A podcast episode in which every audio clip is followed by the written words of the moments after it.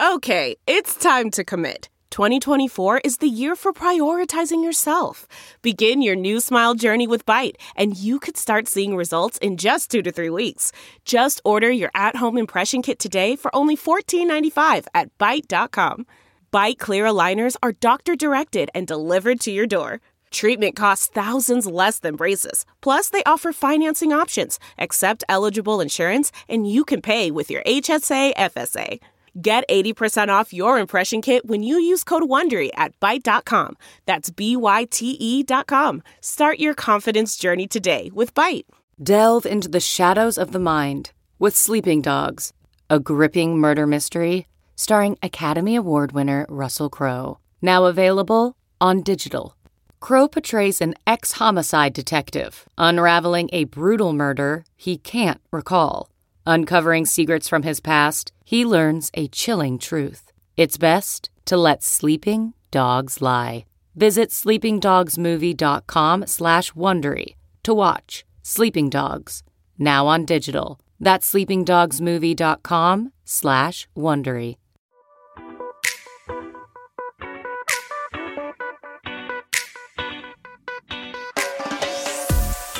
This is the Hash Podcast.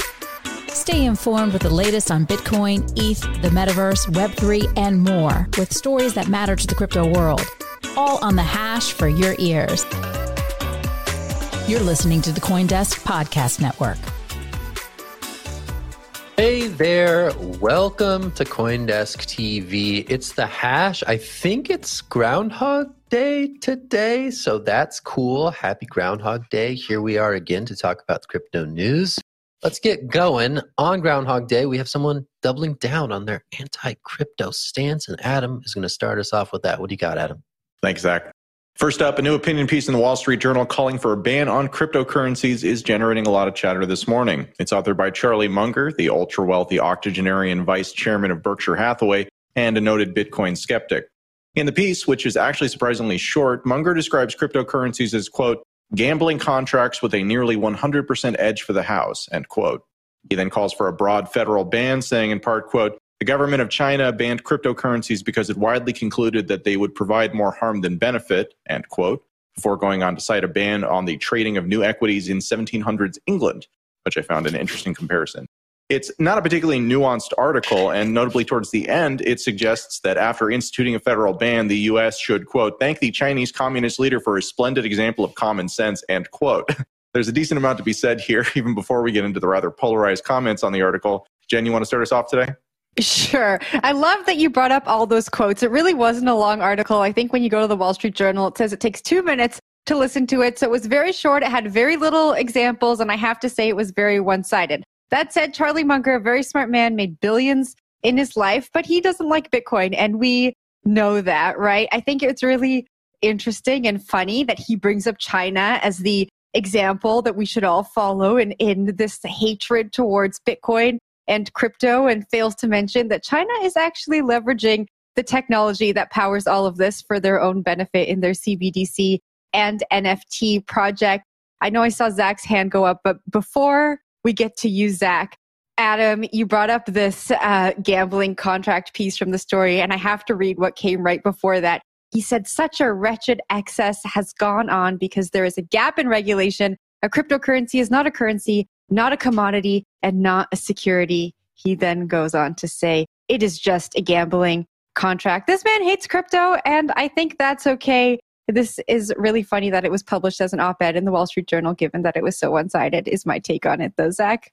Happy Groundhog Day, y'all. Yeah, we definitely got to hear this again from Charlie Munger and the Buffett crew. This is not new or news, really. It just is. And I think uh, that's worth stating up, up at the top. I guess the most generous reading of this, and I think there is one interesting little nugget in this very short op ed that you could uh, read charitably as distaste for the way a lot of these VC coins have launched, right? Where like a VC gets uh, an early share of these tokens at a favorable rate before they go to the mass market and the mass market gets hosed, right? That's something you hear often from crypto community participants, right? oh, this is the latest VC coin where the distribution is so rigged against us. Why even bother?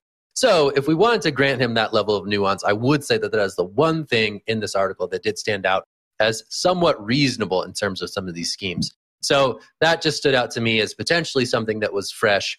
But yeah, closing on a note with an ode to the communist government of China was certainly an odd one from a titan of American capitalism. but cringe. Hey, whatever. It is what it is. Will, I'm tossing it to you. What do you think? Yeah, I mean, he's done that before, right? He's talked about how China has banned, uh, so he has banned Bitcoin and banned other cryptocurrencies, and they're favorable towards that. Really odd take from someone who's been the beneficiary of American capitalism to go out and just want to ban something compared to communist China. If we're going to take the opposite side of things, I think you're on the, the right thread there, Zach. Like there have been a lot of coins that have been pumped and dumped. And it's distasteful, you know, to someone like Warren Buffett or Charlie Munger who have really built their empire based on buying securities from uh, efficient corporations that have been longstanding and have been fair. Probably doesn't look great to be purchasing these VC coins that go up and then disappear immediately after a bull market ends. So I have to give that to him a little bit of an edge. On the Bitcoin side of things, I just think this is the same criticism we see all over again. And Zach, as you pointed out this morning, it's a pretty tired argument, right? Like no one's super interested in this, which is why I'm curious that the Wall Street Journal published it again. Guess if Charlie Munger comes to you with a with an op-ed, you probably have to publish it. But that is where we're at with the discourse. Jen, back to you. Yeah, I just wanted to add to what you're saying. I know we say it's tired and no one's super interested, but I think that, you know, given what's going on with FTX, the Wall Street Journal looked at this as, you know, something that their audience might be interested in seeing once again. Adam? Yeah, I mean, I, I, have a couple of additional thoughts on this. The first thing is is that he correctly identifies, I think, interestingly, that it's not a security, it's not a commodity, it's not typically things that we really have good regulation for. Interestingly, though, his answer to that is that it simply shouldn't be allowed in any form rather than creating rules. This strikes me as kind of similar to, you know, like the invention of like automobiles. Like ultimately, you know, before automobiles existed, there was no such thing as speed limits. Instituting speed limits meant that there was actually rules for the road that could then allow them to be used in a way that was more safe than if it lacked rules entirely his argument is essentially there should never have been speed limits because since cars are dangerous, why would you ever want to regulate something like that, despite the fact that there are significant advantages to it? Now, another thing that comes to mind is, of course, the Douglas Adams quote about technology, which is one of my favorites, which is essentially that anything that's in the world when you're born is normal and ordinary and just a norm- natural part of the way the world works. Anything that's invented between when you're 15 and 35 is new and exciting and revolutionary, and you can probably get a career in it. And anything invented after you're 35 is against the natural order of things. Munger is one of the older, richer people out in the world today. He very much benefited from kind of the earlier stages of the now very devolving and sort of falling apart systems that we now have to suffer with today. So, of course, it's unsurprising that he takes this kind of viewpoint about it because he's already got his. But the reality of it is, is that just as China and just as India are taking a very harsh view towards cryptocurrencies because they threaten the order that benefits their power so significantly and are instead trying to co opt it, uh, you know, and turn it into sort of like a safe version that has the branding of the thing, but still allows them to retain their power moving into the next system. He very much has incentives to do the same. He's vested in the current environment. And you kind of see that over and over and over again from this type of person. So it's unsurprising, but it remains a little bit disappointing to see these nominally smart people continue to make such embarrassing arguments. Uh, and to be clear, agreed with everybody else that uh, a lot of stuff in crypto certainly is not as it's advertised. So it'd be great if we got some real rules, but I think we can move on for now. Yeah, I'll pick it up from there. I always love the meta takes from Adam. Kind of give a nice context for everything. Let's turn over to something that's actually a little bit more fun, though. Let's talk about JPEGs on top of Bitcoin. Yes, we talked about this on Monday, and the controversy keeps on stirring. Yesterday, a four megabyte block was published on Bitcoin. It's the largest Bitcoin block ever. Why does that matter? Well, a lot of people think that Bitcoin blocks should be small in order to increase decentralization of the network. But what we have here is someone printing a JPEG onto the network that was four megabytes in size. As you can see there, pretty fun little wizard harkening back to the Bitcoin Talk Forum days. Adam, I want to get your take on this story. I absolutely loved seeing this happen, but it's causing a lot of infighting within the Bitcoin community. Yeah, you know, the topic of what is Bitcoin for has been one of the biggest arguments going back to the very, very beginning. If you ask some people, they'll tell you it's a neutral layer that is intended for anything that you can complying with the Bitcoin rules and paying the price of putting it into the blockchain can put it into the blockchain. Uh, and then you'll talk to other people, uh, sometimes who have actually done exactly that, who have put stuff into the blockchain that's not transactions, and who then argue that anybody else who has a use that they disagree with shouldn't be allowed to do that. And so this really does wind up coming down to power. Again, as always, who has it? Who gets to decide these things? And, you know, who has to listen to those? What are the rules of this situation? To me, this is much ado about nothing. The reality of it is, is that for more than 10 years now, people have been putting non-currency, non-transactional data into the Bitcoin blockchain, whether you're talking about Luke Dash Jr. putting passages from the Bible in, you know, back in 2011, 2012, even though he's now and has always been actually one of the harshest critics, or you're talking about the phenomenon of rare pepes, which, you know, every single day you'll see thousands of transactions going on the Bitcoin blockchain, uh, you know, and as they have over the course of the last, I think, nine or uh, eight years at this point. So to me, this is kind of much ado about nothing. And the whole story was a little weird because kind of it seems like people are like, oh, this is the first time that somebody's ever done this. And that's just so not true. It's it defies belief, at least for me as someone who's been sitting here watching this thing for a whole 10 years now. But uh, yeah, so not not surprised, not impressed, not really concerned. Zach, what do you think? Yeah, I think this is kind of the latest fault line in maybe like the re envisioning of what sort of the Bitcoin philosophy can or should be, right? I think there's been a lot of loud former Bitcoin maximalists who are saying that Bitcoin maximalism is sort of a bankrupt moral compass by which the Bitcoin community should judge itself. And I think this sort of move by Udi and others is to advance what a Bitcoin philosophy could be that isn't uh, stringent maximalism that we've seen potentially alienate a lot of people from the Bitcoin space. That's what Udi and others would argue. Say, hey, like Bitcoin maximalism, this like, you know, this purity, like isn't resonating with people, right? You have all these people coming into the broader crypto economy by way of NFTs. Maybe there's a way to advance this conversation in an orderly fashion within the Bitcoin community. This seems to be sort of ramping up the troll level to like advance the conversation or accelerate that conversation at least, right? But it's going to be really curious to see what the outcome of this conversation is. Like what does the next like Bitcoin philosophy look like? What is what does something like maximalism light ultimately look like? Can it be encompassing of these protocols that do other things relative to what Bitcoin had done previously? So that I think is sort of the bigger subtext that we're seeing here is Bitcoin maximalism as a worldview faltering other people who had believed that previously recognizing it as a little bit broken and figuring out how to advance it to some other state. I guess that would be the charitable read, but I think it is really interesting to see these kind of like cultural fissures emerge and sort of like, you know, morph into these various odd things, of which now this uh, this wizard meme is one of them. Adam, I think I saw your hand. I'll toss it right back to you. Yeah, I mean, just kind of tagging onto that point, you know, all of these maximalism sort of traits wind up looking pretty indistinguishable from a religion after a relatively short period of time. And what you find in religions is that once they hit certain amounts of controversy, once they hit certain amounts of just again doctrinal differences in terms of the interpretation, especially in areas like this where there really is no canonical interpretation, there's only a really, really uh, vibrant fight for who gets to decide this stuff. Again you see you see splintering you see you know factions uh, you know you see forks. That's really what we're talking about. If you look at the history of religion it's a history of forking protocols. And that's sort of what you see here in terms of the ideology so i think even talking about the idea of bitcoin maximalism as something that's unified speaks to this orthodoxy and i think that that's what we then see is people who subscribe to that particular set of beliefs then you know saying others believe the wrong thing because they are divergent from that orthodoxy. It is in fact a form of fundamentalism, it seems to me. So it's a it's a fascinating thing we've seen develop. Again, kind of the reinvention of religion at the technological stage. But uh, yeah, I continue to watch it in a bit of disbelief even all these years later. Will, down to you.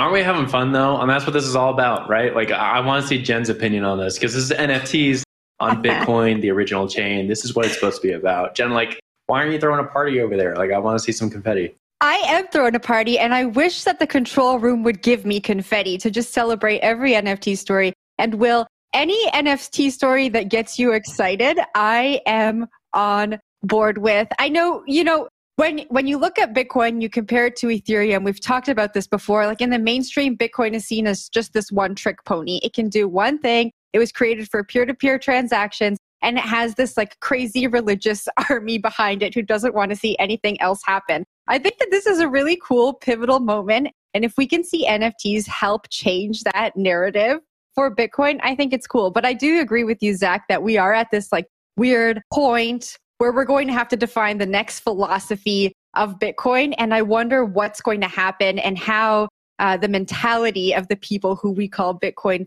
maximalists will change or if it will stay the same and they will continue in their own little cult like group and attach themselves to some fork or or there will be a fork for for the other people. So I wonder what will happen from here. I think it's a cool story, and that is my take on it.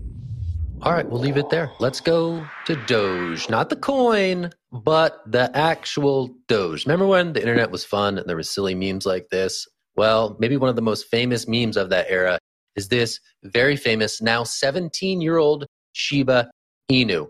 Now, sadly, that particular Shiba Inu was diagnosed with leukemia and relating to PleasrDAO, the owner of the couch on which that photo was taken, they've decided to auction off that couch in support of charity. This is what cryptocurrency and blockchain, I guess, can ultimately enable strange experiments in fundraising. We got to talk about it. It's pretty funny, at least, and the website is great. So, anyway, PleasrDAO doing this funny thing.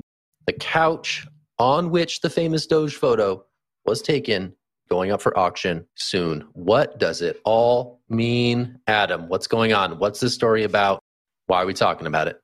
We live in an age of memes, right? We live in an age of ideas that can convey information at a pace and in a manner that allows those of us who, uh, again, like who immerse ourselves in this world that is the internet to have this sort of common frame of reference with very, very little necessary to trigger that.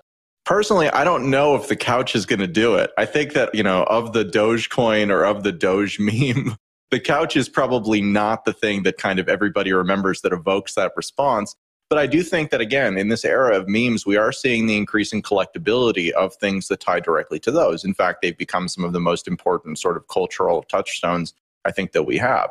So I think it's not surprising to see this type of move. And I think it's also pretty on brand for PleasrDAO, who have really, again, kind of made their mark by trying to take things that have significance to the internet and then to you know and then to popularize them or to sell them or to do something like or to buy them and hold them kind of in the form of the DAO. So so that's kind of my read on it. I'm curious how much money they wind up raising, but I think that again, at the end of the day, it winds up being a lot less about the couch itself and a lot more about the prestige, the flex that comes with being able to say that I have the Doge couch. I don't know how valuable that would be to me, but I'm sure it's real valuable to a lot of people out there.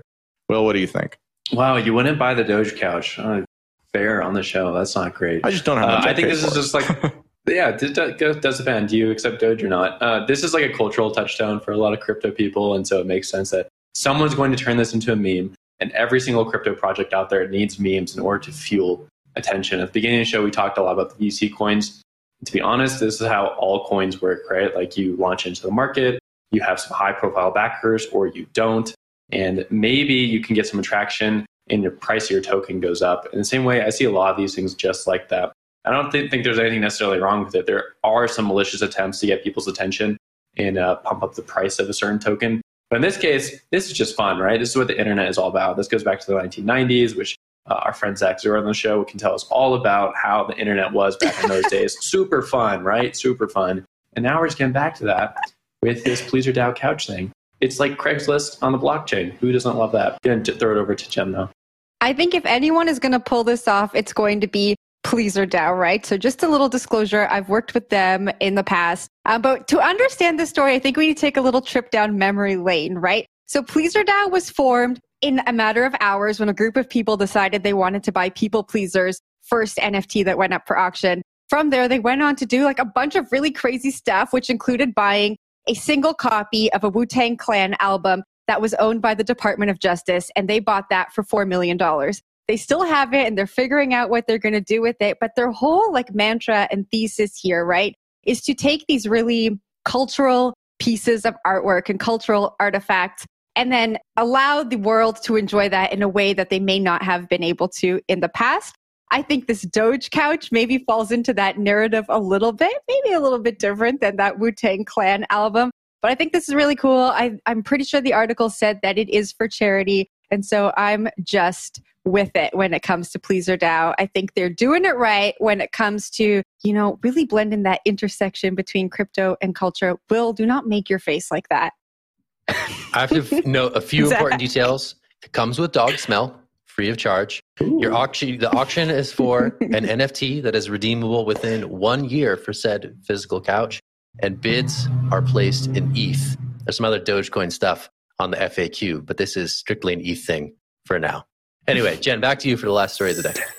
All right, we are going off to Facebook and their metaverse division. Uh, they're kind of down bad right now. So the social media giant said they lost $13.7 billion on the division in 2022, and that's on a revenue of $2.2 billion. The company has previously said it expects operating losses in 2023 to grow significantly as Meta continues to invest in what it believes to be a crucial part of its future. On an earnings call on the 1st of February, Meta CEO Mark Zuckerberg honed in on virtual reality, noting that there are over 200 virtual reality apps in their ecosystem and they make more than $1 million in revenue from those. Let's hear what else they had to say about VR.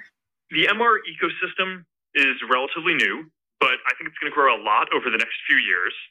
Uh, later this year, we're going to launch our next generation consumer headset, um, which will feature meta reality as well. And I expect that this is going to establish this technology as the baseline for all headsets going forward and eventually, of course, for AR glasses as well. All right, Adam, I'm going to pass this off to you. We have MR, which is meta reality, VR, which is not quite the metaverse, but may give us access to the metaverse. We have Mark Zuckerberg saying he still completely believes in that despite that almost $14 billion loss. What do you, what do you make of where Meta is right now when it comes to the metaverse? Yeah, I mean, Meta is in an interesting, I just want to call them Facebook forever. Facebook is in an interesting situation uh, right now. Again, they've invested heavily into this. They think that it's the future. A lot of people think that it's the future, but there's a difference between being like, hey, yeah, I think that's going to be big, and hey, yeah, let me spend $100 billion uh, on this right now, hoping that I can make it big. It's a big bet for them. It's an existential bet for them at a certain point, you know, depending on how far they wind up taking it. Personally, I kind of hope they win just because I would like VR and AR technology to advance very, very rapidly. And kind of comparing where we are today to where we would need to be for this to actually have been a good decision for Meta, uh, like they need this to to advance a lot from where it is. And so you'll find over and over again that companies, especially in their situation where they're really dominant in one area and that area is kind of fading. Again, people aren't using Facebook because it's cool. They're using Facebook because that's where grandma is uh, you know, like at that point, you got to think of the next thing. And their strategy of just buying competitors hasn't really worked. They're kind of all suffering in the same way. They need a big win. I don't know if this is it. It's expensive either way. And I will just mention that the jump in share price also corresponds with the Federal Reserve meeting, which uh, ended yesterday and which like surprised markets to the upside because even though Fed Chair Jerome Powell uh, you know, continues to say that things are going to be worse for longer, which in modern markets means markets aren't going to go up. Markets don't really believe them anymore. And we've seen significant rallies across all risk assets. So this kind of was nicely timed to fit into that as well. Uh, call it the nobody believes Jerome Powell trade. Uh, what do you think, Zach? I think this is a really big bet on whether Mark Zuckerberg can nail like get lightning in a bottle twice right? This is a guy who basically brought social media into mainstream existence back in 04 right? That became something that really changed american society and ultimately the global society in terms of how we interact with people right? Can he do it again? Does he have the same intuition to identify another major trend that could reshape how we interact with each other online and he's putting some big money behind that bet I think for me, that's like the big sort of meta human drama. Sorry for saying meta, meta, meta nice. drama, meta subtextual story that is interesting to watch this unfold. Quarter by quarter, we're probably just going to be along for the ride. But at some point, it comes down to that. Can he predict the future again? He happens to be putting significant resources into this second bet. Will it ultimately pan out? And will the metaverse be as normal to us in some future date as social media is to us now? And that to me is like the really interesting story here, whatever the quarter by quarter results end up being. Will, I got to toss it to you. Yeah, the few things I want to bring up is one that Apple's also developing a headset. So we see that like a lot of these big FANG companies are betting on this, and Apple's not a FANG company itself, but like there's a lot of these tech companies that have a lot of money, deep pockets. They've changed American society, they've changed Western society over the last few years, and they're really leaning into this metaverse VR headset idea. I think a lot of us on the show have been pretty bearish on the idea. We don't quite get it, but there must be something in the water for them to want to pick it up. And that leads me to my second point is, you know, he said on this call that they had about 200 apps each app in this VR headset generates about $1 million in revenue. You know, that's significant. That's not something yet, but you know, a lot of companies would love to have a million in revenue per year. Uh, and so if they have 200 applications so far that are already doing that, that might be driving them somewhere, at least a little bit. I will say I'm, I'm pretty bearish on this overall, though, and I think a lot of the markets are. Jen, I'll throw it to you for last take. I guess my final thought that I will leave you guys in the audience with is Has Meta become too big? Are there too many stakeholders, eyeballs on them to actually innovate, move fast, and break things in the space? And I guess, you know, we'll see if they're able to do that. But it, we might find that they just, you know, they've become too big and their time has come. But only time will tell. Zach? Yep. only time will tell.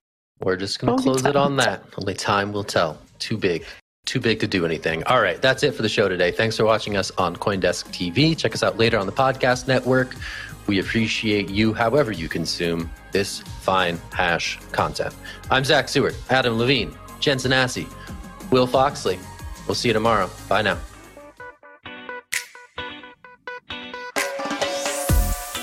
You've been listening to The Hash on the Coindesk Podcast Network. We would like to hear from you. So if you have any questions or comments, please reach out to us at podcasts at Coindesk.com, subject line, The Hash, or leave us a review on your favorite podcast player. Thanks for listening.